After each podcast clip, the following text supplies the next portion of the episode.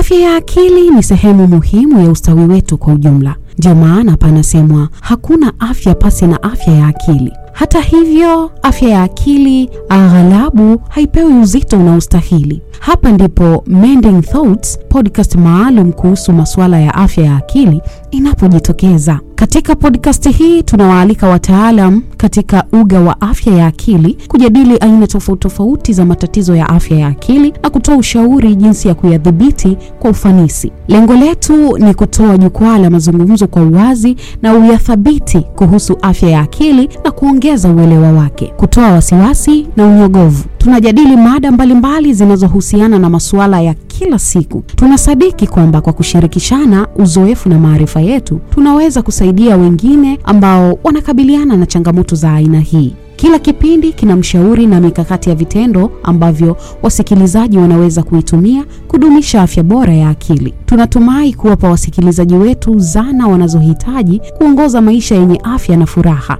Iwe wewe ni mtu ambaye umekabiliana na changamoto ya afya ya akili hapo awali au tu una nia ya kujifunza zaidi kuhusu mada hii muhimu, tunakuomba uwe nasi katika Mending Thoughts. Hebu tuanze mazungumzo na kufanya kazi kwa pamoja kuvunja unyanyapaa kuhusu afya ya akili. Vunja ukimya, tuzungumzie afya ya akili. Karibu Mending Thoughts na uanze safari mpya ya maisha yako. Mending Thoughts imedhaminiwa na Lupakisyo Mwakipiti Foundation.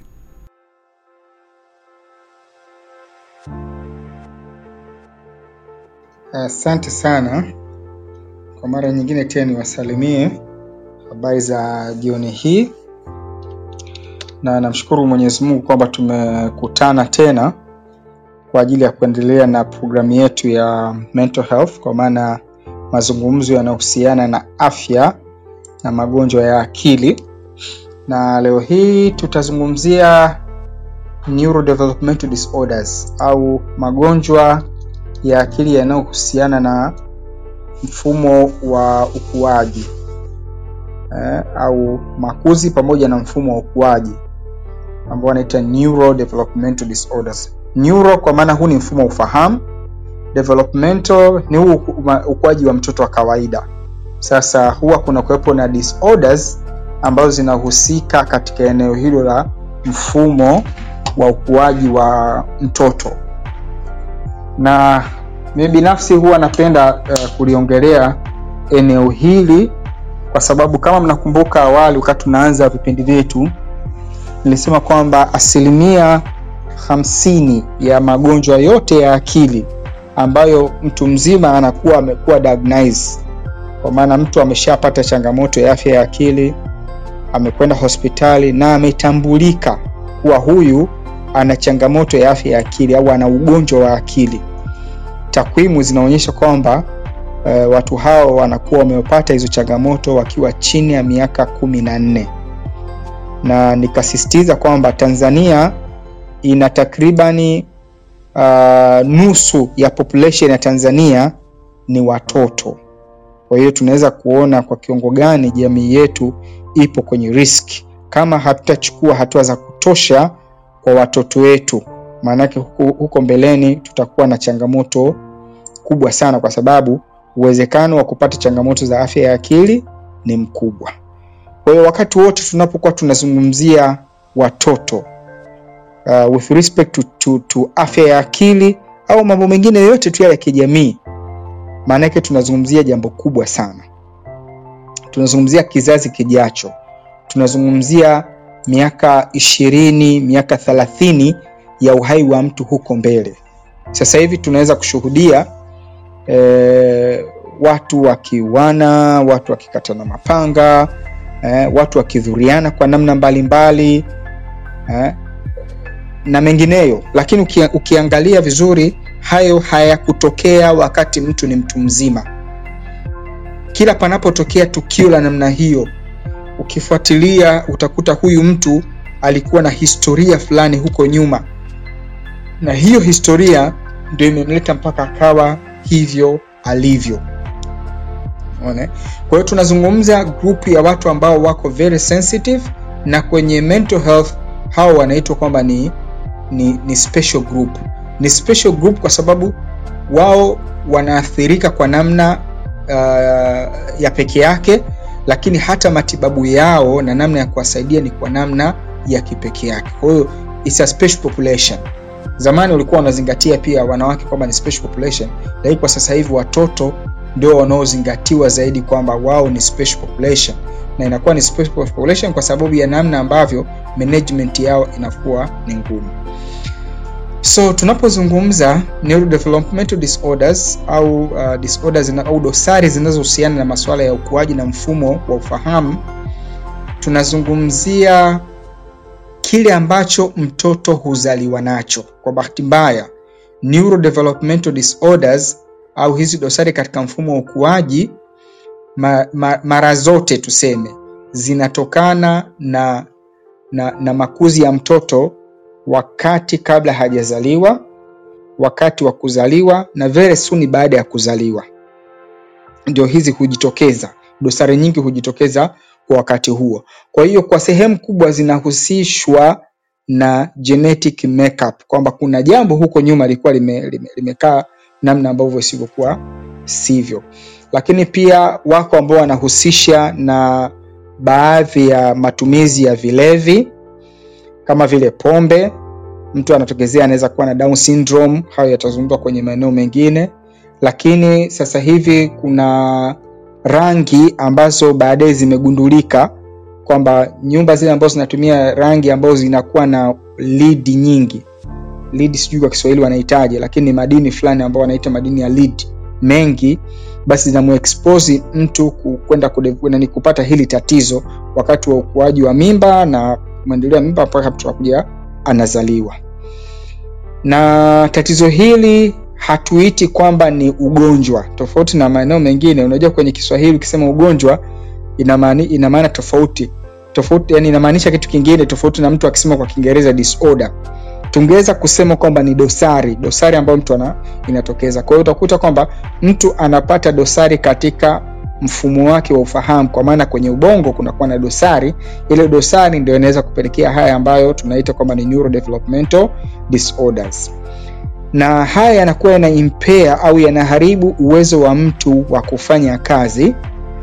Na tunaposema uwezo wa mtu wa kufanya kazi maanake ni yeye mwenyewe namna anavyojichukulia kwa maana hata zile uh, nam, yani, namna ambavyo anajisaidia yeye mwenyewe inakuwa impaired social skills zake au social interaction zake zinakuwa impaired eneo lake la kitaaluma academic inakuwa impaired lakini utendaji kazi wake wa kila siku nao pia unakuwa impaired. Kwa maana hafanyi anavyojichukulia kwa maana hata zile uh, nam, namna ambavyo anajisaidia yeye mwenyewe inakuwa impaired social skills zake au social interaction zake zinakuwa impaired eneo lake la kitaaluma academic inakuwa impaired lakini utendaji kazi wake wa kila siku nao pia unakuwa impaired. Kwa maana hafanyi ukilinganisha na age group yake utakuta yeye anafanya chini ya kiwango. Huyu tunasema kwamba atakuwa amepata uh, moja katika hizo disorders ambazo tutakuja kuziona baadaye Mending Thoughts imedhaminiwa na Lupakisyo Mwakipiti Foundation. lakini pia mengi ya au nyingi katika zile dosari za developmental disorders huwa zinakuja na na, na, na changamoto nyingine. Kwa maana tunasema zinafanya co-occurring. Kwa maana unaweza kumwona mtu kwa mfano ana autism au usonji lakini at the same times ana intellectual disability kwa maana uh, kwa kiswahili chepesi tunasema ana taahira ya ubongo. Kwa maana amepata ulemavu katika ubongo wake. Kwa anaweza kuwa ni ana, ana autism au usonji lakini pia ana taahira katika ubongo wake. Anaweza akawa na attention deficit and hyperactive disorder kwa maana adhd lakini pia akawa na learning difficulties au learning disabilities eh, anaweza akawa na adhd laki, kwa sababu adhd ina involve hyperactivity na uh, kurudiarudia vitu. Unaweza kuta ana ocd obsessive compulsive disorder.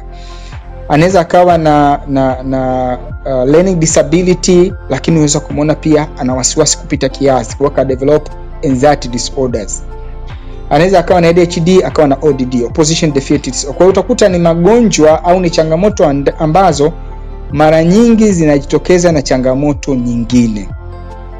Hizi ndio tunaita neurodevelopmental disorder. Nasisitiza kwamba neurodevelopmental disorder au dosari katika mfumo wa ukuaji na ufahamu zi, hizi mtu anazaliwa nazo tofauti na hizi kina depression na kina anxiety na kina na- nani disorders nyinginezo ambazo mtu anaweza akazipata along the way. Uh, disorders mtu anakuwa nazo wakati wa maendeleo, ujauzito tumboni, anazaliwa nazo, anakuwa nazo. Kuna ambazo zinapungua kulingana na wakati, kuna ambazo zinajirekebisha kulingana na wakati, lakini kuna ambazo mtu atadumu nao kwa muda wake wote wa maisha ambayo ataishi katika dunia hii. Na hizi neurodevelopmental disorders au dosari katika mfumo wa ukuaji ziko katika ngazi mbalimbali. Kuna zile ambazo tunasema ni severe au e, tuseme kiwango cha juu kabisa ni profound, huyu hawezi kufanya kitu chochote. Lakini kuna mtu ambaye ana severe, anakuwa na limitation katika baadhi ya mambo. Kuna mtu ambaye iko hali moderate na kuna mtu ambaye iko mild. Na nakumbuka mwalimu wangu mmoja akatuambia watu wa mild wako wengi sana, lakini kwa sababu wana involve kwenye activities mbalimbali, basi haziwaathiri sana, lakini ni watu ambao ni kundi, ni kundi kubwa la watu ambao wanakuwa na mild disorders. Sasa hizi ni zipi? Hapa tutazungumza makundi kama matatu au makundi manne ambayo pia yameenea katika jamii yetu, na leo tunamshukuru Mungu, mmoja katika eh, kundi hilo watu walikuwa wanafanya fundraising eh, autism au usonji. Nadhani kwa namna ambavyo kampeni imefanyika, watu wengi tunajua sasa usonji ni nini na wa- wa- watoto wenye usonji wanafananaje. Usonji au autism ni dosari katika ubongo unaoathiri namna ambavyo mtu anawasiliana, namna ambavyo mtu anajihusisha katika jamii au anaamiliana na jamii yake, lakini pia unakuwa na, na, na hali ya kuleta tabia zinazojirudiarudia na hizi tabia zinazo- zinazojirudiarudia hatuzungumzi katika zile tabia mbaya au katika tabia nzuri. Hapa tunazungumza matendo ambayo yanakuwa yanajirudiarudia. Watu wenye usonji wanatambulika wakiwa wadogo kabisa, maybe 2 3 years, pale ambapo mtu ana, anaanza, anaanza kukua katika umri mdogo kabisa. Kuna vitu ambavyo utaviona. Moja ya vitu hivyo ni kwamba watu wenye usonji hawawezi kuestablish eye contact, hawezi akakutizama hivi unapokuwa unawasiliana naye.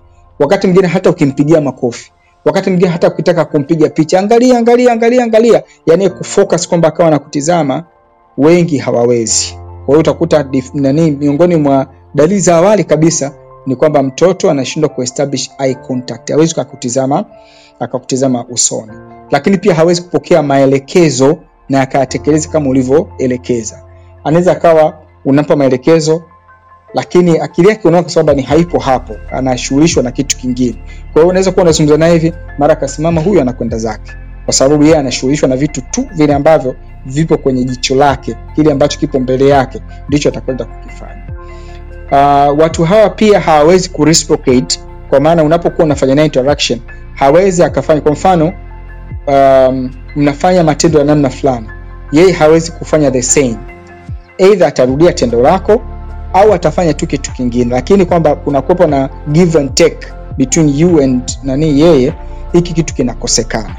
Kwa hiyo kijamii utakuta hakuna ile social uh, interaction baina yako wewe na yeye, lakini pia um, wanakuwa na limitation kwenye kwenye wanakuwa na limitation kwenye yani, uh, mbinu za kutatua matatizo mbalimbali au tunasema stadi za kutatua matatizo mbalimbali eh? au uh, anakuwa na, na changamoto kwenye kuanzisha kitu kingine. Yaani kwa mfano unaweza kumpa mpira mtoto wa kawaida, ukimpa mpira anaweza akaudundisha au akaupiga mguu au akarushiana na mwenzake, lakini huyu unaweza kutoa umempa mpira alafu anaufanya kama gari au anaukumbatia tu. Kwa hiyo ule mpira badala ya kuchezea atakuwa anacheza nao, yani anaufanyia vitendo ambavyo eh, haionyeshi kwamba anacheza mpira, itakuwa anacheza na mpira. Umeona? Uh, repeated behavior kwa mfano anaweza akawa labda uh, kwa mfano anaweza akawa anapigiza mguu wake chini au anapiga kitu kwa kukirudiarudia sana. Yani, aliambiwa kwamba kunakuwa na tendo ambalo mtoto huyu itakuwa kila mara anarudia kila mara anarudia kila mara anarudia. Sometimes mpaka maneno. Anaweza akawa anarudia anarudia anarudia anarudia. Kwa hiyo hizo ni katika dalili za mtoto mwenye ambaye ana nani ana, ana, anapata tatizo hilo la autism au ame, amezaliwa na changamoto hiyo ya autism. Au kwa lugha nyingine tunaita ni usonji kwa Kiswahili. Mending Thoughts imedhaminiwa na Lupakisyo Mwakipiti Foundation. Kama nilivyosema, watoto hawa wanaweza wakapata changamoto nyingine ya development, yani ya ukuaji, yani wanapata changamoto katika ukuaji wao wa ufahamu, kwa maana wanaweza kupata, nikitumia neno hili sijui kama itakuwa sahihi, lakini taahira ya ubongo, kwa maana anapata ulemavu katika ubongo wake. Kwa hiyo utakuta hata uwezo wake wa kuelewa mambo, uwezo wake wa kucoordinate uh, vitu ambavyo vimemzunguka unakuwa ni mdogo. Watoto hawa pia wanaweza wakawa na kuna changamoto nyingine wana- wanaitaga wanaita nini? Tics, tics yani anaweza akawa anatoa sauti ya namna fulani. Na kwa wengine kama utakuja kuiona huku mbele ambao wana uh, kwa maana ni tics ambazo zimekuwa multiple zimekuwa ziko nyingi. Unaweza kumwona mtu anatukana alafu sio kwamba yeye anataka kutukana lakini inakuwa anarudiarudia sana hilo neno la kutukana. Hajalishi kwamba yuko mbele, mbele za nani. Na sio kwamba anafanya makusudi. Inakuwa ni kama impulse fulani ambayo iko ndani yake. Anatamka neno la matusi au neno lolote tu ambalo linamjia. Hizi zinaitwa tutakuja kuzizungumza huko mbele.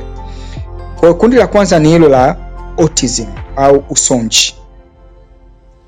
Kundi la pili ni adhd au attention deficit and hyperactive disorders. Nayo pia ipo kwenye makundi mbalimbali. Kuna mtu ambaye tatizo lake lipo kwenye attention tu mwingine tatizo lake lipo kwenye utulivu hyperactivity anakuwa yuko so hyper. Umeona? Kwa hiyo mtu anaweza kuelemewa na upande mmoja kwenye attention mwingine anaweza kuelemewa upande mmoja kwenye utulivu kwa maana hyperactivity na mwingine anaweza kawa ni both kwamba ana attention deficit lakini pia ana hyperactivity. Watu hawa huwa hawawezi kufocus wanapokuwa wanafanya mambo yao. Na hili nalo pia ni tatizo ambalo mtu anazaliwa nalo tangu anakuwa mdogo. Kwao anakuwa na impulsivity anakuwa na yani ile msukumo wa kutaka kufanya kitu kwa namna fulani. Kwa hiyo uh, kwa mfano the severe cases ambayo mimi binafsi nimekutana nazo ni kwamba mtoto mtoto anaweza uh, kwa mfano amekuja ofisini kwa ajili ya clinic or something yani anaweza akawa na a lot of movements pale ndani. Mara kashika hiki mara kakwenda huku mara kafungua mlango mara kapaka kwenye kabati mara kachukua kalamu. Mara yani anakuwa na matendo mengi mengi mengi mengi mengi. Hiyo ndio tunaita ni hyperactivity.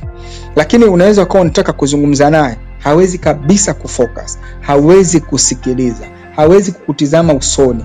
Yeye muda wote yupo kwenye movement. Au anauliza swali hili au anasema kitu hiki. Hawezi kusubiri ije zamu yake. Mara muda mwingi anakuwa yupo kwenye a lot of movements. Hawa tunasema wako na adhd attention deficit and hyperactive disorders. Uh, miongoni mwa dalili zao ni kama hizo mtu anakuwa na attention inakuwa iko ndogo kwa maana attention tunasema ni eh, nini? Um, kumakinika. Kumakinika kwake kunakuwa ni kudogo lakini pia yuko disorganized hawezi kupanga vitu vyake sawasawa muda wote unakuta yuko kila mahali. Lakini akuwa na fidgeting. Yani unaweza kumwona labda anang'ata vidole au anagongesha miguu au anaweza kawa na, an, anafanya tabia fulani kwenye mwili wake au kwa mtu mwingine au kwenye kitu kuwa na some kind of fidgeting. Uh, hawezi kukaa mahali pamoja akatuliwa kwa muda mrefu lakini pia hawezi kusubiri wakati wake ufike. Bana kaa hapa subiri. Hawezi kufanya vitendo vya namna hiyo hawa tunasema wapo wapo hyper wapo na hyper, uh, wanapo na hyperactivity. Sasa hizi zikiendelea zikiwa kubwa ndio mtu anaweza akadevelop kama hizo anaweza akawa na tik au ambayo iki- ikiendeleza kuwa ikadevelop into um, Tourette ambao mtu akawa anatoa sauti kabisa au anafanya matendo ya namna fulani. Maanake hiyo tik inaweza katika, katika mfumo wa motor skills kwa maana kufanya matendo movements zani nafanya ambazo zinajirudia rudia. Kwa mfano unaweza kumwona mtu anatikisa shingo kwa nguvu sana. Afu akawa labda ikawa inaambatana na vocal ha? au! Au! Yani sauti hii ikawa inajirudia mara nyingi zaidi na movement aidha ya mkono au na mguu au ya kichwa. Kwa hapo tunasema anapata Tourette. Kundi jingine kwenye hili ni, na, ni la intellectual disabilities au intellectual developmental disorders changamoto ambayo mtu anaipata katika ubongo wake ufahamu wake. Hawa ni wale ambao amezaliwa akiwa na ulemavu wa ubongo. Kwa hivyo uh, ukimlinganisha na wenzake katika umri wa kwake kuna matendo hawezi kuyafanya. Eh?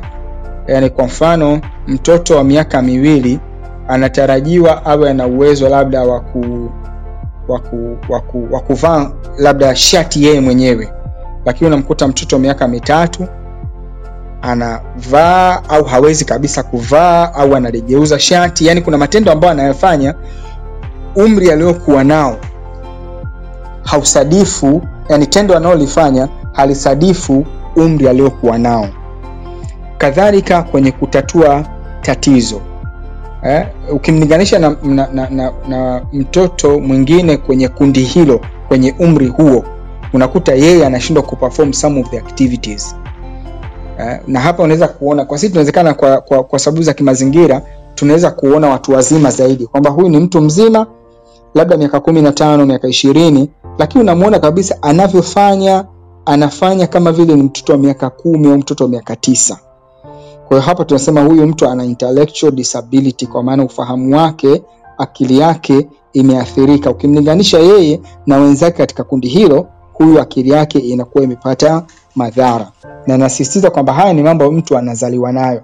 Unless kama mtu amepata ajali akapata brain injury ambayo ikapelekea sehemu ya ufahamu wake ikawa damaged hicho ni kitu kingine. Lakini most of the time kwenye new developmental disorders intellectual disability ni part of it ambayo mtu anakuwa anazaliwa nayo. Anaweza akawa na issues kwenye communication anaweza akawa na issues kwenye language nani disorders hawezi kuzungumza vizuri anaweza akapata hata zile wakati mwingine hata hizi stuttering kwa maana kigugumizi ni kitu ambacho mtu anazaliwa nacho. Kwa hiyo utakuta inaitwa disorder kwa sababu inaingilia uwezo wake wa kufanya kazi katika uh, katika maeneo mbalimbali. Yani kwa mfano katika ujifunzaji uh, katika kuwasiliana na mtu mwingine anapata changamoto. Kwa hiyo kwa sababu ya changamoto hizo tunamhesabu tuna kwamba yuko na disorder. Kadhalika mtu anaweza akawa anashindwa kuwa na hizi tunaweza ni adoptive skills. Kwamba uh, unajua ili mtu useme kwamba huyu mtu amejifunza kwenye maeneo ya namna fulani ukimfundisha kitu anaweza kukifanya lakini then akiwa kwenye mazingira mengine anaweza akatumia zile skills anaweza akatumia zile skills uh, kwa ajili ya kujifunza kitu kingine au kwa ajili ya kuperform kitu kingine. Kwa hapa tunasema kwamba amepata adoptive skills. Lakini mtu ambaye ukimfundisha kitu hawezi kukitumia kwenye mazingira mengine maanake ni kwamba adoptive skills zake zinakuwa haziko vizuri. Pamoja na, na, na hilo pia tuna kundi jingine ambayo tunaita ni learning disorders or specific learning disorders hizi ni disorder au tunasema mtu anapata ugumu wa kujifunza kujifunza. Sijui kama hilo neno linaeleweka. Mtu anapata ugumu kujifunza kujifunza. Maanake kujifunza huwa tunajifunza kujifunza. Kwa hiyo mtu anaweza akapata ugumu katika hilo tendo la kujifunza namna ya kujifunza. Na ziko za namna mbalimbali. Walimu shuleni toka sasa hivi wanapata shida sana na wengi wetu kwa kweli kwa sababu ya uchache wa elimu ya, ya, ya afya na magonjwa ya akili huko shuleni mimi naamini kabisa kuna mambo mengi makubwa lakini hatuna uwezo wa kuyagundua kwa sababu walimu wetu hawana hizo skills. Na kama miongoni mwetu sisi kuna watu ambao ni, ni walimu bila shaka walipokuwa wanafundishwa habari ya, ya, ya namna ya kuwatambua watoto wenye mahitaji maalum kuna vitu kama hivi learning difficulties hawajafundishwapo bahati nzuri na mimi niliwahi kupita kwenye ualimu kidogo. Kwa hiyo hawa, hawafundishwi. Badala yake utafundishwa tu kama mtu ana, ana, ana, ana utaahira na vitu vya namna hiyo. Lakini kuna learning difficulties ambazo hata ufundishe vipi mtu hawezi kuchomoka. Lakini si kwamba anashindwa kuelewa maeneo mengine. Ifahamike kwamba learning difficulties sio kwamba mtu hana akili mtu anaweza akawa ni super genius lakini akawa na learning difficult na kuna mtu mmoja anaitwa Johnson Davinson kama sikosei, mara nyingi huwa namuona kwenye kwenye kwenye LinkedIn na Twitter. Ni mtu maarufu sana, ni tajiri mno, lakini huyu bwana ana learning difficulties. Kuwa na learning difficulty haimaanishi kwamba huyu mtu ana utindio ubongo, haimaanishi kwamba huyu mtu hana akili, bali katika sehemu ya ufahamu wake amepata dosari katika eneo la kujifunza, hawezi kujifunza. Na hii ipo katika makundi ya namna tatu ya, au nne. Kuna kundi la kwanza ambao tunasema ni dyslexia. Dyslexia ni kushindwa kujifunza kus, yani kuandika neno, pamoja na kwamba ukitamkiwa hilo neno unalisikia na unalijua.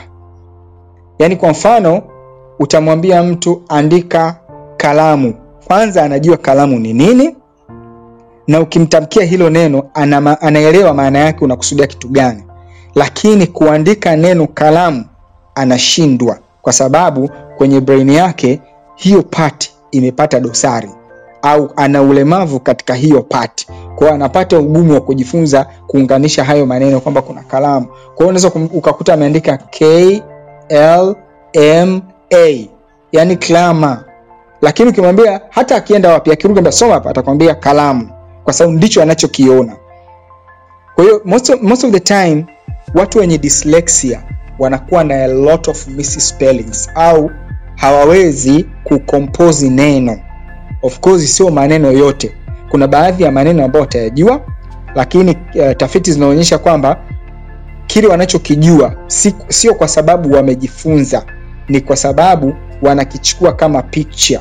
Kwa hiyo ukimwambia mtu andika apple au ukimwambia andika let's say tunda, yeye anachukua zile herufi kama picha. Kwa hiyo characters zile anazichukua kama picture, kwa analitengeneza kama picha, kwa sababu akili yake imekuwa trained hivyo, lakini si kwamba amelearn, amejifunza kwamba tunda linaandikwa hivi au picha inaandikwa hivi. Hamna kitu cha namna hiyo. Kwa watu hawa wanakuwa na dyslexia. Watu wenye dyslexia wana changamoto katika kusoma, wana changamoto katika fluency, ule uwezo wa kuzungumza nani kwa haraka au kusoma kwa haraka, lakini pia wana changamoto katika kuelewa. Of course sio wote, lakini dyslexia ina ina changamoto hiyo. Watu hawa wana, changamoto pia katika ku, nini, katika sarufi eh, katika kusanifu maneno, katika kuexpress lile neno, utakuta wana, wana, wana changamoto hiyo. Mending Thoughts imedhaminiwa na Lupakisyo Mwakipiti Foundation.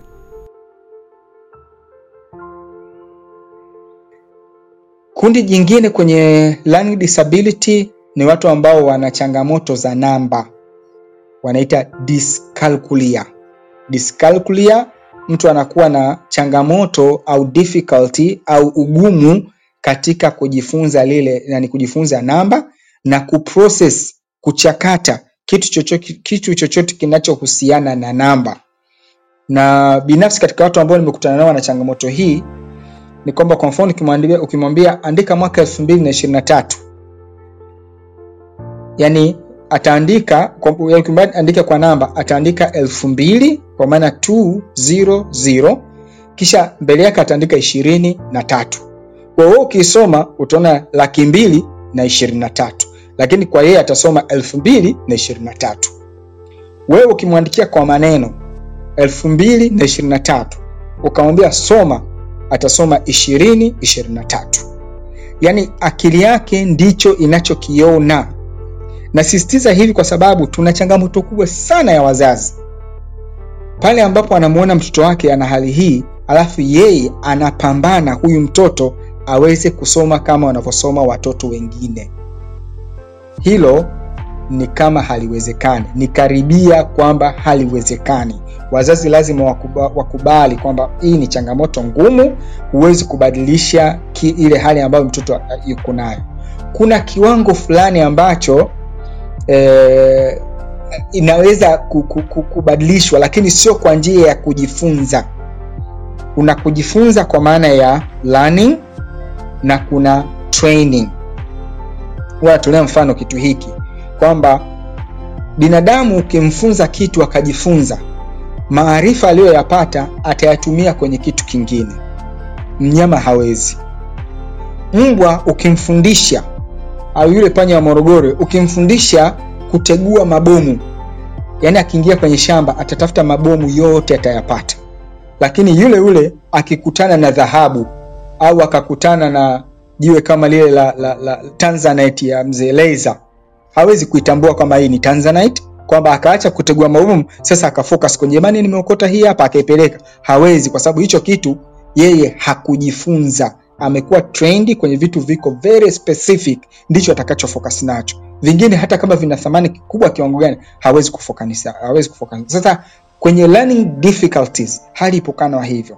Kwamba huyu mtoto kwa mfano anaweza kuandika moja mbili tatu nne tano mpaka kumi.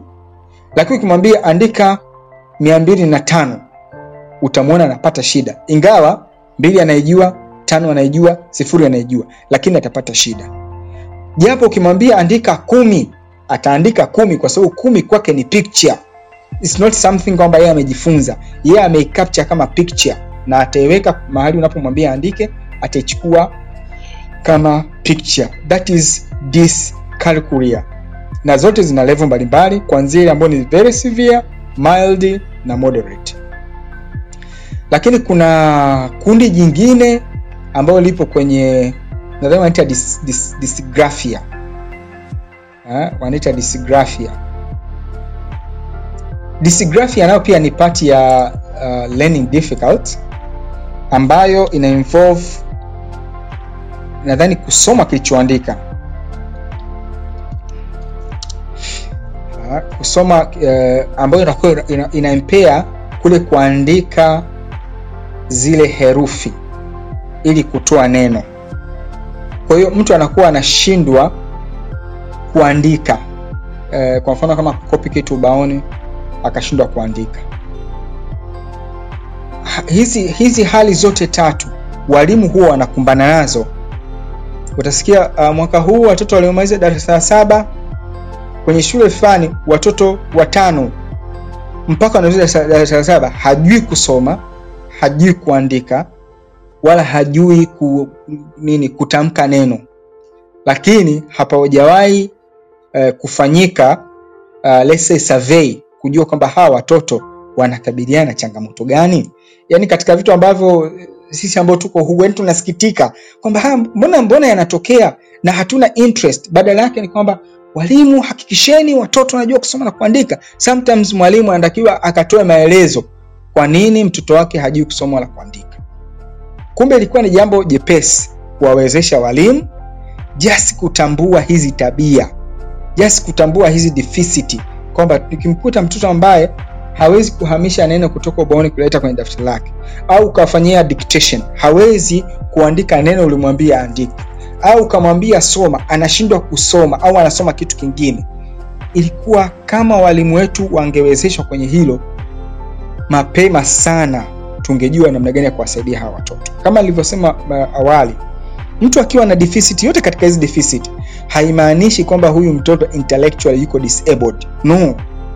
Huyu ana, ana, ana, ana uwezo mkubwa sana katika eneo jingine. Mi binafsi nimekutana na watoto wa namna hiyo hawezi kuandika mambo ya kuandika andika na habari nao lakini kwenye electronics sijui kwenye kutengeneza games yani akikaa kwenye youtube akasikiliza akaangalia kile kinachofanyika pale kesho naye anachukua vifaa vile vile anafanya na kitu kinatokea perfect good.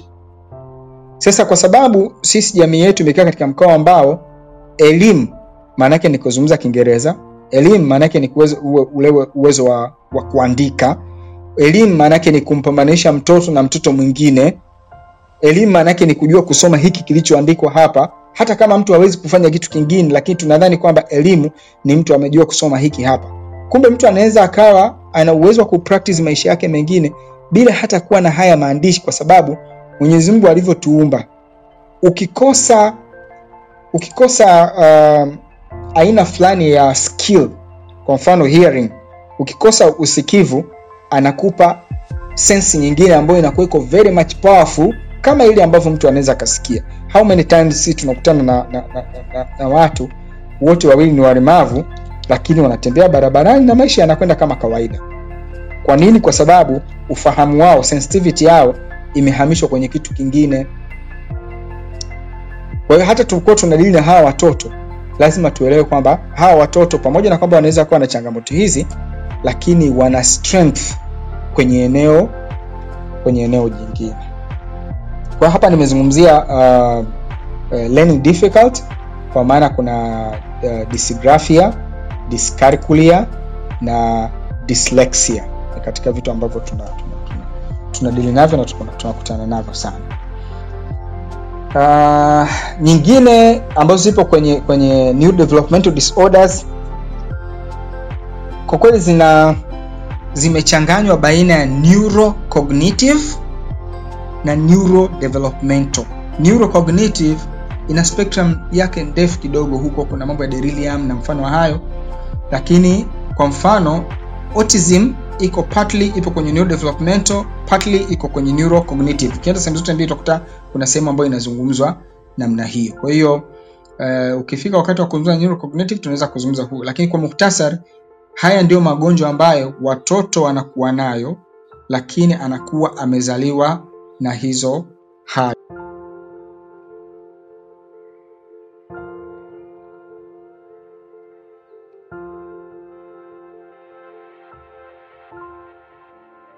Afya ya akili ni sehemu muhimu ya ustawi wetu kwa ujumla. Ndio maana panasemwa hakuna afya pasi na afya ya akili. Hata hivyo, afya ya akili aghalabu haipewi uzito unaostahili. Hapa ndipo Mending Thoughts, podcast maalum kuhusu masuala ya afya ya akili inapojitokeza. Katika podcast hii tunawaalika wataalam katika uga wa afya ya akili kujadili aina tofauti tofauti za matatizo ya afya ya akili na kutoa ushauri jinsi ya kuyadhibiti kwa ufanisi. Lengo letu ni kutoa jukwaa la mazungumzo kwa uwazi na uyathabiti kuhusu afya ya akili na kuongeza uelewa wake, kutoa wasiwasi na unyogovu. Tunajadili mada mbalimbali zinazohusiana na masuala ya kila siku. Tunasadiki kwamba kwa kushirikishana uzoefu na maarifa yetu tunaweza kusaidia wengine ambao wanakabiliana na changamoto za aina hii. Kila kipindi kina mshauri na mikakati ya vitendo ambavyo wasikilizaji wanaweza kuitumia kudumisha afya bora ya akili. Tunatumai kuwapa wasikilizaji wetu zana wanazohitaji kuongoza maisha yenye afya na furaha. Iwe wewe ni mtu ambaye umekabiliana na changamoto ya afya ya akili hapo awali au tu una nia ya kujifunza zaidi kuhusu mada hii muhimu, tunakuomba uwe nasi katika Mending Thoughts. Hebu tuanze mazungumzo na kufanya kazi kwa pamoja kuvunja unyanyapaa kuhusu afya ya akili. Vunja ukimya, tuzungumzie afya ya akili. Karibu Mending Thoughts na uanze safari mpya ya maisha yako. Mending Thoughts imedhaminiwa na Lupakisyo Mwakipiti Foundation.